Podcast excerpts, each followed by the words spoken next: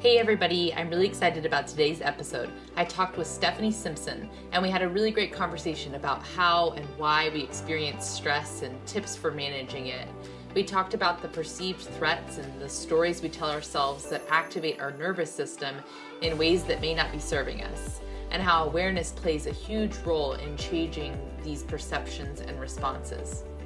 Stephanie shared her amazing journey from dancer and artistic leader as a choreographer and creative producer to her ICF coaching and consulting work focused on conscious leadership and helping people nurture the connections between mind, body, and spirit.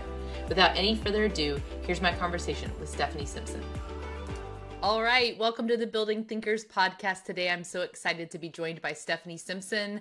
I think we're going to talk all things coaching, um, some conscious leadership, maybe a little bit of stress management. Stephanie's going to help us be less stressed. So I'm really looking forward to that. That's always a good thing to work on.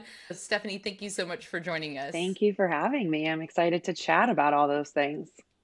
So, we like to kick off lightly with where did we meet? Was there anything about our first encounter? Yeah, so we met at South by Southwest EDU. And I think the first time, like specifically, was at the Evening Leadership Journeys event, which was so fun, put on by Big Picture Learning. And was just a wonderful way to connect with people, hear stories, support our leaders in the space and then have like a dance party. And so I think that's how we first connected. And um, it was a lovely evening.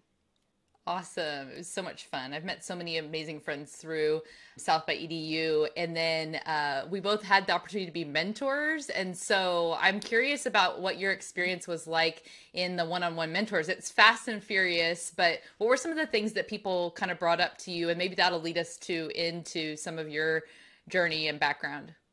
Yeah, yeah. So I this my it was my first time at South by EDU and was really excited to be a mentor there. And I was working with people who were interested in conscious leadership, also how they could create workplaces that were sustainable for the humans. So, really, like, how are we creating culture that allows people to thrive and not just survive in their workplace? So, talking a lot about stress and our relationship with stress as well as the art of feedback, which I think is actually pretty integral to creating a sustainable, healthy workplace culture. Is how are we creating these feedback loops? Um, so those were the main things that uh, came up with my one-to-one sessions, and like you said, they are very fast and furious, but then such a wonderful way to to really connect with people in a way that that um, is a little more focused than maybe some of the the networking events and all of that.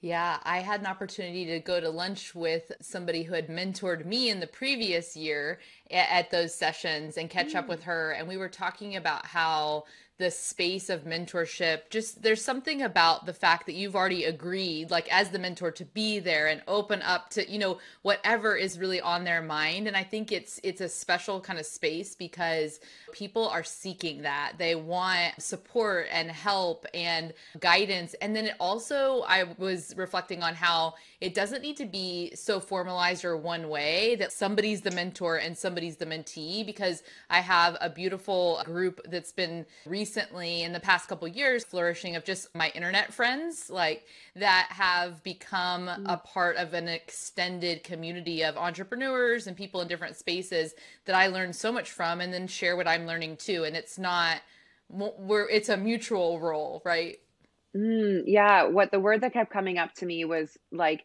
peer mentorship, peer coaching, that there isn't this like hierarchy, that we all have something that we can bring to the table and how are we how are we supporting each other as peers to continue to move forward? Yes, I love that. Okay, so Stephanie, tell us a little bit of your story. Tell us what brought you to the work that you're doing and what it is that you build today. Yeah, so um I love sharing this story because it, it, to me it makes complete sense, but then to sometimes to the outer world they're like, "How did that happen? You started in the arts and now you're coaching and consulting in, you know, the corporate space." And for me, I will say the theme that comes up for me when I like think back on my own journey is really just following my curiosity and the things that interested it, mm-hmm. interest me and then kind of figuring out how they all connected maybe later, but just really trusting where my inner compass was leading me. So I started my professional career in performing arts, media arts, entertainment, first as a dancer, then got really into musical theater, uh, shifted into the directing and the choreographer role, and did that for like full time for a good 15 years while also always having some aspects of education. So,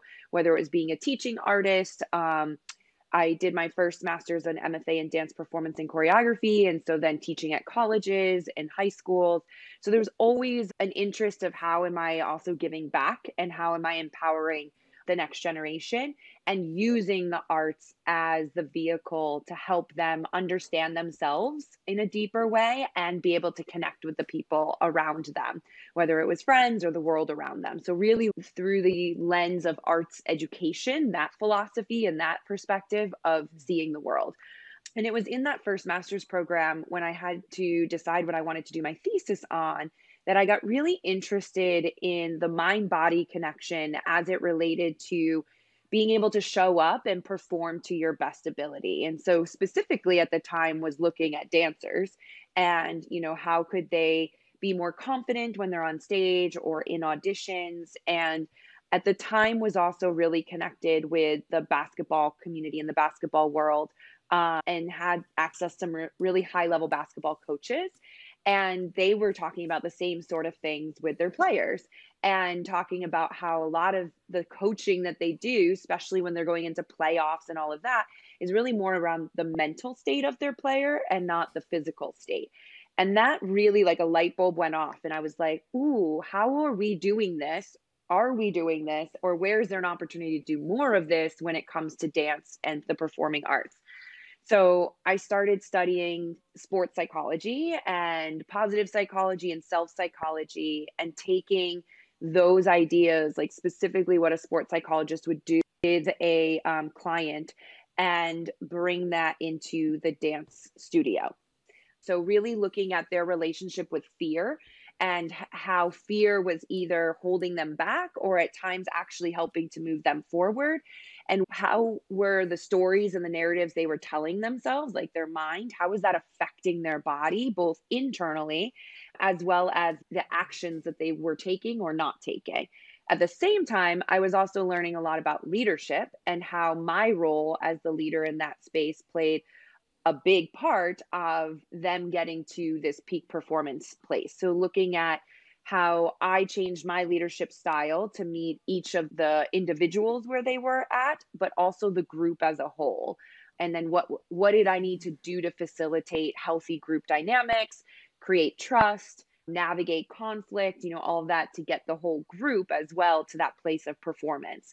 And that thesis really became both the physical thesis and then my written thesis, where I was analyzing my creative process through these three different sports psychology models situational leadership, group development, and group cohesion really became the foundation to the work I do now 12 years later with my corporate clients. Because what I started realizing was wait, what we call performance in dance and theater is also the same in the corporate space whether it's you know a salesperson needing to perform in closing deals or an advertising agency needing to perform in terms of pitching to new clients or coming up with ideas and then really specifically around groups and teams and how are we empowering leaders and managers with the best skills so that they can become conscious leaders and creating a space where everybody feels valued and encouraged and are really collaborating and working together, especially when, because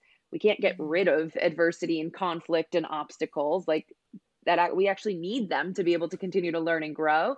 But how are we navigate those those moments in a way through consciousness that it does lead to growth as opposed to creating unnecessary stress? And then not that the opposite of mm. growth is burnout but in a lot of cases like leading to more burnout than we are more forward movement wow that is incredible. And I love the connections and the way that you described your curiosity really leading you in so many of those directions. And I love when it's something from one field translates so nicely into other work and, and all of the sports analogies that come with you and the science of that. One of the things, I mean, there's so many things to dig in on, but one that I think our listeners may find interesting in particular is in this leadership space and with corporate clients where's the starting point for you to help them understand the mind body connection? Because oftentimes it seems we kind of act like brains on a stick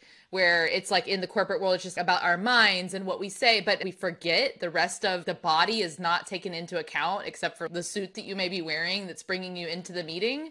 But how do you start with that work? And one of the sentences we like to use is if only people knew that. So maybe something like that you've learned in there. If only people if only leaders knew that like where do you start? Mm, that is a really wonderful question and i will say that it's different for each person and each client right? There's something that i would that what i've noticed is the typical kind of entry point is everyone has to navigate stress right? And so um, that's usually a place where people first bring me in. And i consistently tell people and i and it connects with them because they're like oh yeah i feel that is that stress lives in our body. And and our mind is the thing that kind of like triggers it but our body is what's feeling it right? And mm-hmm. when i teach about stress whether it's in companies or i teach at a college as an adjunct right now we talk about the three like stages of stress or components of stress and so the first thing is the stressor right? And the stressor is mm. a perceived threat and that and so right there in the definition it's our perception of what we think is threatening. And so what ends up happening is that trigger that triggers then literally our nervous system which is in the body right? And and we all have different ways that we can understand like we we um little alerts right? Whether it's we get like sweaty palms or our breathing changes or we feel that knot in our stomach right? So it's all in our body. And when then we go into what's called our stress reaction. So that's the fight flight freeze and right now also a lot of information coming out around fawn. So the four f's as opposed to the, like the three f's that we have and then the reaction or the outcome of it is called the strain. So that's like what is it's usually something that's probably not as healthy because we're not like taking care of ourselves or creating what i would call little interventions along the way. So when i explain it to people like that that stress is not just like a mental and emotional thing that it's actually a biological physiological response people tend to go, Oh, I know what you mean. Like, yes, like I know that when I get overwhelmed, I, you know, start, I can't eat, or I have this big knot in my stomach, or I get really exhausted. And it's like, well, yeah, that's the strain of not taking care of yourself throughout the stress cycle and then a lot of people feel like well i can't change any of that. And so then that's where like the consulting and coaching work comes in. Well remember the stressor is a perceived threat. So if we can change our perception which we do have control over then and how we choose to see things then we change what we think is threatening. And then that mm. changes our relationship to stress yeah, I saw that you referenced um, when we get down to books, one of the Brene Brown books. And so she always says, The story I'm telling myself is. And I find mm-hmm. that sentence stem really helpful. And I have a, my own kind of personal norm and team norm with, with many of the teams I work with of assuming positive intent because our brain does really like to make up stories and it would prefer a clear story over uncertainty, even if that mm-hmm. story is incorrect. And so I find mm-hmm. that a lot of the work, the personal work that I've done in therapy and my own internal work has been around the rewriting of those stories to be accurate and helpful. Yeah, Totally. And I and I love I love that she says that and how that's becoming more mainstream uh, of that people know more about Brene Brown and that because it really is all about stories, right? Which also connects back to my background in the arts, right? Is we're telling stories all the time. And really, a lot of the stories we're telling ourselves, we're not even aware we're telling ourselves, right? So, the power of therapy, the power of coaching, to be able to give that space where you feel safe to uncover some of these stories and go, oh my, I didn't even realize that that character was in my head, right? And then being like, well, who do I want to spotlight? What character that's in my brain do I want to give more attention to? And which one do I not, right? And or mm-hmm. one of my favorite things, I call it like our inner gremlin and our inner cheerleader is like, what's the inner gremlin trying to protect me from? And can I give it a better job so that it's actually doing what it is it's setting out to do, but in a way that becomes my teammate as opposed to feeling like it's always fighting me? Oh, it's so good. It's uh that one's really connecting for me because it's some of my own work that I've done as well that I find really helpful, which is around that idea of what is it protecting me from? When I first worked with a therapist and understood the psychology of anxiety that I was experiencing and understood the the physiology and the brain science that was so helpful for me to understand that it is actually a mechanism that's working uh, like it's just working in a way that's not serving me and even in the past mm. it might have been serving me in certain childhood situations or previous situations where it was an adaptation that I developed that again no longer served me. And so shifting that has been so powerful. What do you where do you go to with somebody that is kind of so they've recognized the soundtrack or the thing that's going on but it's really sticky to rewire it because it's such a neural pathway that's been that way for a long time because I know it's not as simple as just here's the news story. How do you help clients have that one really replaced in their minds?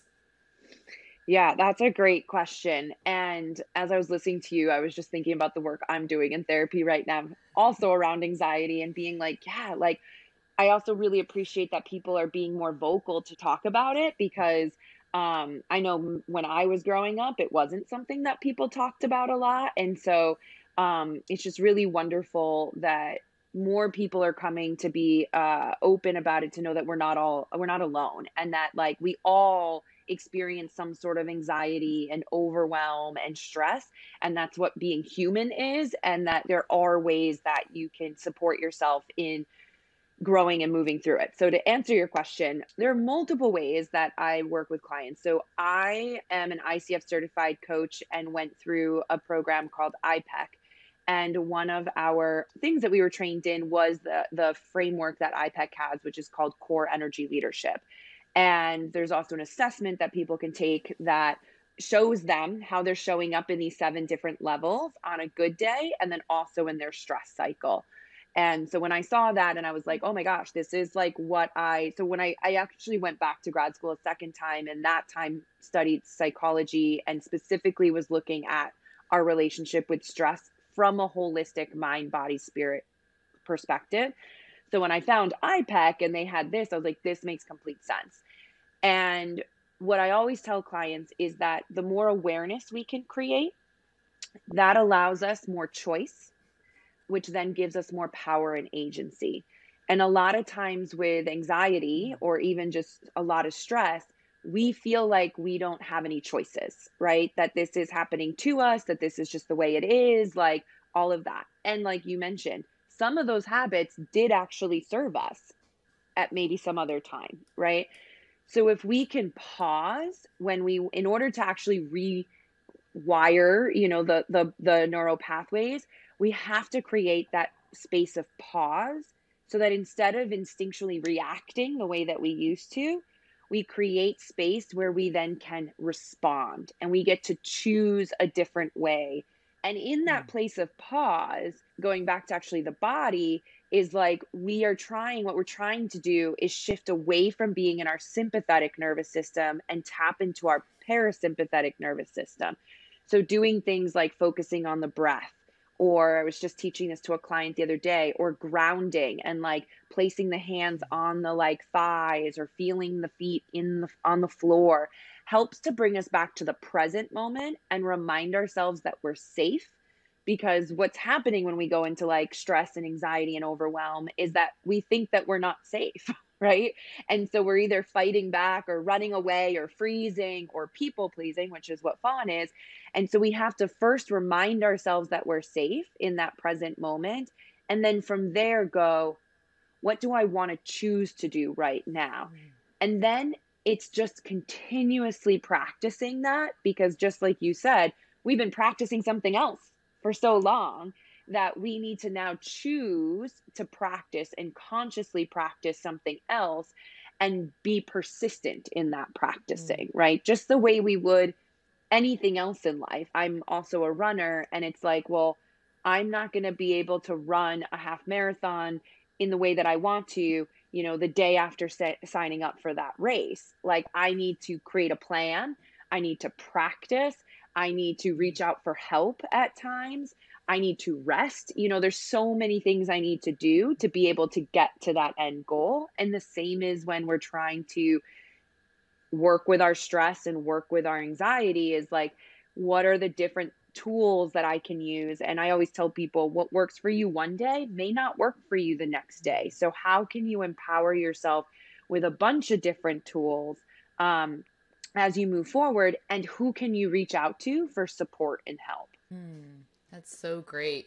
And I think that it seems to me, and maybe it's just the circles I've been running in recently, but that more and more leaders and more and more uh, large corporations and startups and everybody in between is really recognizing that this is not an add-on or this is not something that it's just on their employees to figure out for themselves but is key to organizational development because all of the interactions between the humans that are trying to get the work done are all predicated on the way that we either feel safe or, or don't the way we show up the way we want to or don't you know and then all of the kind of repercussions of that. And i just think really simply the the slack dot dot dot when when somebody is responding back and you're waiting for it all the different things that could be going in your mind as a just simple moment where you could just go off in different directions or you might be the person that's writing that and delete delete oh i don't want to say it that way delete delete. How much time is wasted in this stuck either not feeling safe or or you know um, not assuming positive intent and or not speaking up when you know there's something that needs to be said because there's a power differential or all those other things and how rooted they are in our understanding of mind body spirit and those stories that we're telling ourselves i think have you seen that coming mm. further along or maybe the types of clients that find you are are already in that humans first practice I feel like it's all over the place, to be honest. Like there, I think there's an acknowledgement that things aren't going as well as some people want them to go, right? Especially as we all went through a collective trauma with COVID and, you know, figuring out what work looks like now. And people are still very much figuring that out. Um, I still have like individual clients who are navigating what that looks like in terms of being hybrid or fully remote or fully in person, having leaders that are trying to manage that and it's shifting all the time, right? And so I think the one thing we all have to remember is that things are changing all the time. So, how are we empowering ourselves to be able to go with the flow and navigate those changes as opposed to fighting those changes, right? Mm. I think the other part of it is like you said it's it's not just on the individual. I do think companies are starting to realize this is part of our responsibility as well. I mean just from a financial standpoint it makes sense for them to invest because every year deloitte and some of these big consulting agencies put out a study and burnout and absenteeism and turnover and all of low performance and stuff that costs money to to these mm-hmm. companies and so it actually is cheaper for them to invest in the people that are working there and in their mental health and their well-being from this holistic perspective also because we can't tap into our critical thinking our problem solving our create creative spaces when we're in our stress cycle because we literally everything is shut down in our system when we go into our stress cycle like the catabolic hormones of adrenaline and cortisol and all of that is like their job is to be like nope just get to safety and so like mm. if you hmm. think about just being in a tunnel and not being able to see side to side and you're just doing that one thing and it's not working, it just continues to cause more mm. issues as opposed to being able to take the blinders off because you get out of the stress cycle and go, oh, wait a second, there's so many other things we can try, right? So, mm. for leaders that I work with, it's getting them to realize that this is a both and situation where it's like, how are they showing up? How are they providing resources for their team? How are the higher ups providing resources for managers and leaders as they progress. I think that's a very big gap that we have right now mm-hmm. in the corporate world or in any workplaces. You know, just because you're good at the thing that you got hired at and you worked your way up that way doesn't mean you know how to be effective at managing humans. It's hard to manage ourselves as a human. Like, you know, like then to yes. have to do that with others. And so, how are we investing in in literally the humans. I always get asked, well, what industry do you work in? And I was like, I work in a lot of different industries because I'm there helping people to understand what it means to be more human so that they can connect with other human beings. And every industry has human beings, right? So I don't know if this is answering your question, but um, I do I do think that people are seeing that. I think the challenge is as humans, we also want things to happen right away. Right. Mm-hmm. And so, really committing to the fact that this isn't going to change overnight, right? This is really a marathon, not a sprint.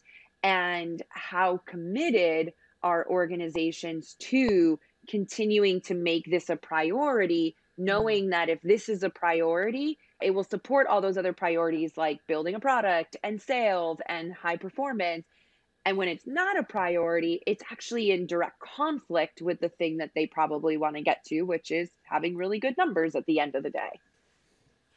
Yeah. Wow. One of the things that stood out to me is this you know when you're talking about we can try other things it just the word that came to me was it's hopeful when you realize that you mm. can change. I know it was personally hopeful when I realized I could change and I could um, better understand and manage anxiety and I could better understand the way that my mind works is also a source of wisdom. When I realized that some of the things that I might have been worried about just signaled that I really valued them, that I wanted to do a really good job for my mm. client or whatever was going on or my family and then being able to leverage that it becomes in a way a superpower where you can leverage your mind and the way and mm. understand the way it works but one of the things that you were saying about trying these other things just left me with this feeling of oh there there's hope in this that these things can shift and change which is tangential for me into the type of work or maybe even more closely connected than tangential because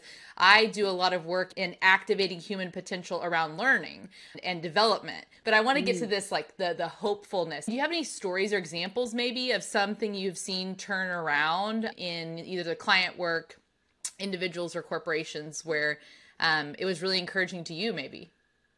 Well a few things that came up as you were speaking was this idea of hope of like oh yeah we have agency to try new things.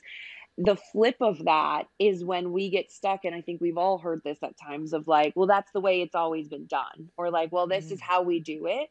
And i always tell people those are actually little like moments to go ooh when are we stuck in kind of like a toxic trauma cycle right and so when I talk to people about like I'm helping people create trauma informed, human centric workplaces, I've gotten questions of, well, what does that mean? People come and just dump their trauma on you. And I'm like, well, no, I'm not a therapist. So that's not what I'm doing.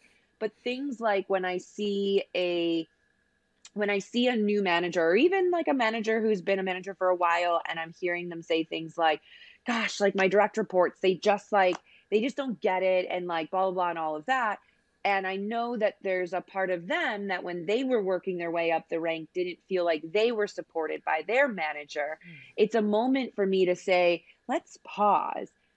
How did it feel when you were coming up in your early in your career and you weren't getting the support? And it's like, well, but I figured it out. But what would you have rather had happened? And we, you know, creating that space to allow them to actually be like, you know, it sucked. I didn't, I, I mean, I, I appreciate that I figured it out, but I felt like I was always fighting. I wanted to have more support. I wanted this and this and this. And I go, okay, well, now you're in a place where you can do that. You can make it easier for someone else? How does that shift the way you want to show up as a leader? And I think what people mm-hmm. don't realize is like people who have worked through that frustration or that trauma is, is exactly what it is. They don't then want to set up that same cycle right? But if we're not giving people the space to become more aware that, like, it also wasn't okay that you had to fend for yourself. Like, I'm glad that you succeeded, but that wasn't okay. Let's not continue that same cycle because that is what trauma is. That is toxicity. So, what other choices do we have now?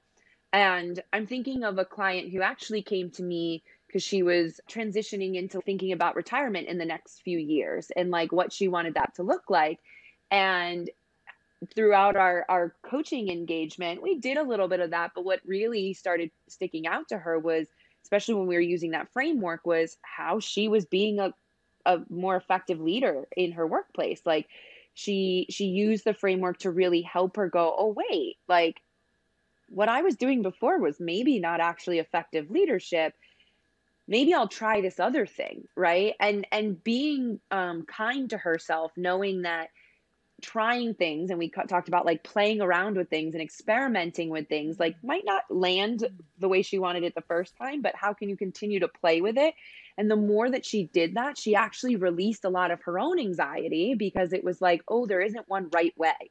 There isn't there isn't a wrong mm. way. It's more about me showing up and continuing to show up for myself and my direct reports and building that connection right? And and getting mm-hmm. feedback mm. from them so that they knew so and and the most powerful thing i think any leader can ask somebody is like what does support look like for you right as a leader we're not supposed to know everything especially about the human in front of us right so like just asking what does support look like for you and that changed her whole energy around mm. her with her team so that would be an example that's so powerful. Um, it reminded me, I'm doing some research for a learning experience I'm working on around human potential and curiosity. And the premise is to try to help people. This is, you know how they say you write the book you need to read? Well, I'm building the course that I need to take myself. And it's trying to solve the problem of learning overwhelm. I just feel like there's so many mm-hmm. different things I want to learn and so many different directions and I could do this or I could do that. And I want to be more intentional about prioritizing what it is that I want to learn and then use all the neuroscience and the things that I know about learning to to build out that plan and do it. But anyway, in researching that, I was listening to Dr. Andrew Huberman, the Huberman Lab, and he was talking about how play mm. is the portal to plasticity, but he went further into explaining also how agitation is an entry point to neuroplasticity. And so that's why playing and trying and experimenting and actually making the mistakes brings up these specific chemicals. And so that opens up the ability, that agitation of actually making a mistake, trying something, making a mistake, to then learn from that mistake the right way. And I think I had pieces of that puzzle, but it was new to me to think about why the experimentation, why the play really provides that different space, in particular for adult learners, which is who I primarily work with at this point, who have been a little bit more set in their ways. And I'm always thinking about wait, we have this neuroplasticity and we can keep learning and evolving. Why is it that adults it's challenging? And it's not just like we have older brains, that is a piece of it, but it is that we are afraid to play, to try to experiment. We're afraid of what it might look like. We're afraid of trying something part way and not looking smart or pronouncing the name wrong or whatever it is that stops us from what children just naturally do. They just go for it. My five year old and eight year old think they're going to be MLB players. And I hate to break it to them, but that's probably not in their cards. I'm not going to tell them. But like they just go for it and they're wonderful little baseball players and try and experiment and play all the different positions because mostly they're they're not afraid. Yeah, I I love this space that you're in right now. As even before you said the word play, I kept being like, well, it's we have to play. and then you said play and I was like, yes. Um and then I was like, yeah, what stops us from that? And you said it, it was like fear, right? And and that comes up in different ways for different people. And what I kept thinking about as you were speaking was like, how much of it is is tied to our definitions and beliefs of success. Um and so good. that and and and the reason that comes up a lot is i'm constantly reminded of the subconscious unconscious like messages stories i'm telling myself about success um, especially you know being on this entrepreneurial journey and being like wait but I, that's not what feels good to me. But then having to be like wait but i've been patterned to think that's what i want for so long so it's going to take time to to recalibrate that right? And so i wonder how much that's connected. I mean speaking from my own experience i feel like the times that i'm afraid to go big and play and experiment is because there's some sort of attachment to what I think success looks like and not wanting to fail, right? Oh. And yet, there are moments where I can pause and go, wait a second, some of the best things that you have put on stage, whether it was a musical you directed or a contemporary dance piece you choreographed, some of those best moments came out of a mistake that one of my performers made and being like, whoa, wait, what did you just do? And instead of being like, that was wrong, me going, that was interesting. Can we explore that a little more? Right. So Ugh. it becomes this is, as I'm thinking about this and verbalizing it right now, again, it's a both and when you think about it in terms of teams, it's allowing people to go big and the leader of that team not responding in a way of of that was wrong and consequence i guess. Now i know that this is a broad topic and there are times where it's like wait a second that we really cannot do that right? But if we're trying to create spaces where people feel safe to innovate right and create something new then we also have to be curious about mistakes and what are we learning from that. So the other thing that came to mind as you were talking is what is our relationship to mistakes? Like do we look at them as being bad and failure as being bad or are we coming at it? And what was coming up for me is that uh, idea of growth mindset of like oh that didn't play out the way we thought it would but what are we learning from that? And how can we use that information the next time we decide to experiment with something but it really does it needs to be a space needs to be created by the leader that allows for that and then the people feeling safe to do that. Mm, it's so good. I, it really got me when you were talking about what's our kind of definition of success and our attachment to how do we view mistakes. All of that is super relevant. And to just tie it back to where I'm at right now, I'll be vulnerable for a moment. I know that my attachment, like I, I am wrestling with kind of the art, the war of art right now in this course I'm trying to get out because what you were saying about this idea of success that's been ingrained. I want to just play with this idea right now, but because my niche is in learning experience design, it's really easy and I feel really successful when I'm doing it for other people and it's their content and I'm helping them do it and put it out there. The world can do that all day. But when it's my direct content, like that I have full creative control over, that's part scary to me because mm-hmm. I'm supposed to be the mm-hmm. expert, right? And then I also realize that this idea of expertise is really evolving for me because the way that technology is moving right now, the way that creativity is moving, no one is the expert. There are just people that are continuing to learn and people that are not continuing to learn. And those people that are continuing to learn are going to pass everybody else by. And so that is why, to me, this moment of how do I help people take curiosity and take what I've learned about learning and help them do prioritize learning, build a learning habit? That could be the ultimate type of ongoing human potential building because then once you know how to learn, then you're unstoppable. And I think back to all the things that I've been able to learn, and each time I was maybe somewhere over my head, I learned so that I could catch up to that. And the next opportunity then came, and the next one from what I was able to figure out. And if I hadn't built that skill, I think I might be doing the same thing I was doing 15 years ago. So Thank you for mm. thinking about success and mistakes. Yeah. I love everything you just shared and I really appreciate you sharing it because I think at least from my perspective stepping into that like consulting coaching role can sometimes put this pressure of like we need to know everything, right? And like when we don't, then oh, who's going to trust us?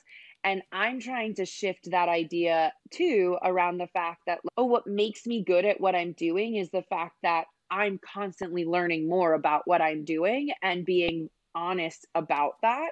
When you said the word expert, there was something I was listening to somewhat recently, and I'm not going to uh, quote this correctly at all, but it was like, the expert in anything is the first person to say, I don't know everything. Like that's a true expert of being like, I oh, don't good, know good. everything. I feel affirmed. And I'm okay with saying that. yeah. And I'm okay with saying that and like and and being curious to know how to grow, right? And so like everything you were saying to me also was like, how are we also defining learning? Right? Like, is it mastery or is it just like being open to play with something new right and like that in itself is is a, a habit to you know try to mm-hmm. cultivate in ourselves and in others Right. Oh, I love that. Yeah. I think, you know, one of the pieces for me in this work has been about starting with the end in mind in a way and and leveraging natural curiosity. What are the things so i intend to start with kind of what are the things that are naturally going on in your life already in these different kind of curiosity categories that i made up and like allowing you to have some creative constraints to think about categories of life and how those things are going. And because i'm a strategic consultant i want to do basically a fun gap analysis of where are the things where you want more growth where you want a new habit where things are not going as you want. We can be grateful for all the things that are going great. But this is going to be about what are the areas you want to improve and how can we plan learning habits around that. So I'm excited. Mm. I will I will share it with you when it's uh well I'll share it with you along the way if you want to be a part of my uh, internal group that's giving me feedback. that I would love fun. that. um, I would love oh, that. Oh, great. I and it also made me think maybe we need the entrepreneur support group or something because there's similar things that come up when you're in this space of entrepreneurship that are different than in um, a, a corporate team or in a startup team or things like that that i've learned a lot.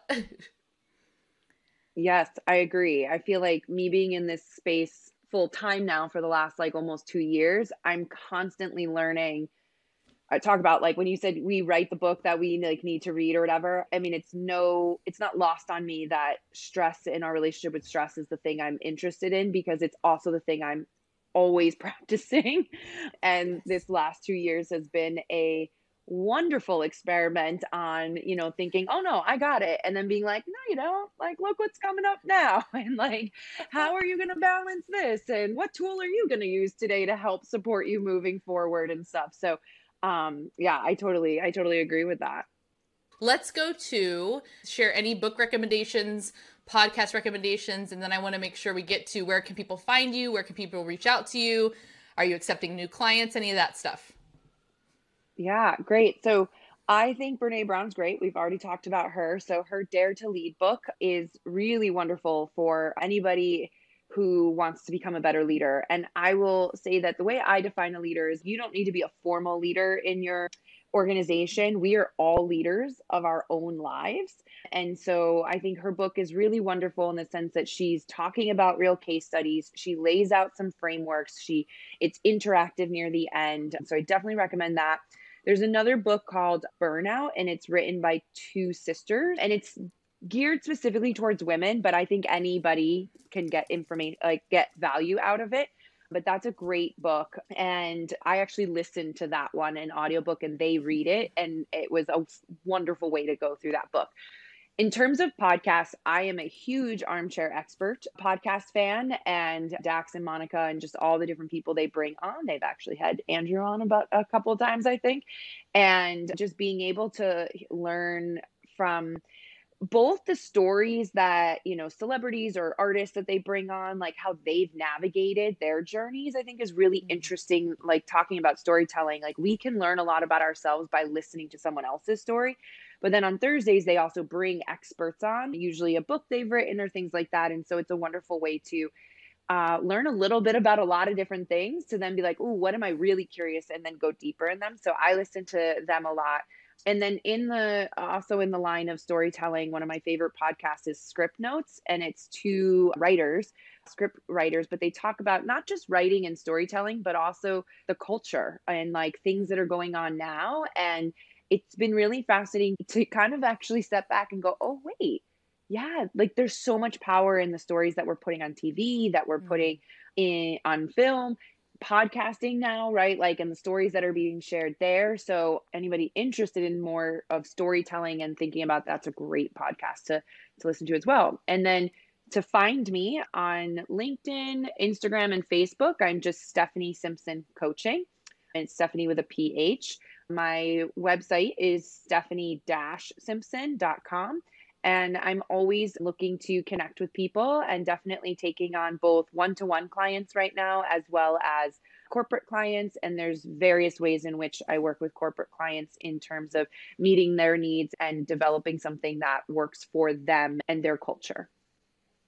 Wonderful. Okay, I'm going to be sure to put all of those links in the episode description so that everybody can find you. Stephanie, this was so much fun. Thank you so much for coming on. I learned a lot as usual, and um, I'm just so excited that we're connected and we can continue to be on the entrepreneur journey together. Thanks so much for listening to the Building Thinkers podcast. Don't forget to subscribe and share with your friends. And if you enjoyed what you heard, please leave a podcast rating and review. That helps more listeners find us in the world of podcasting algorithms. You can find out more about my learning and development strategy services at buildingthinkers.com. And remember, there's no limit to what you can learn.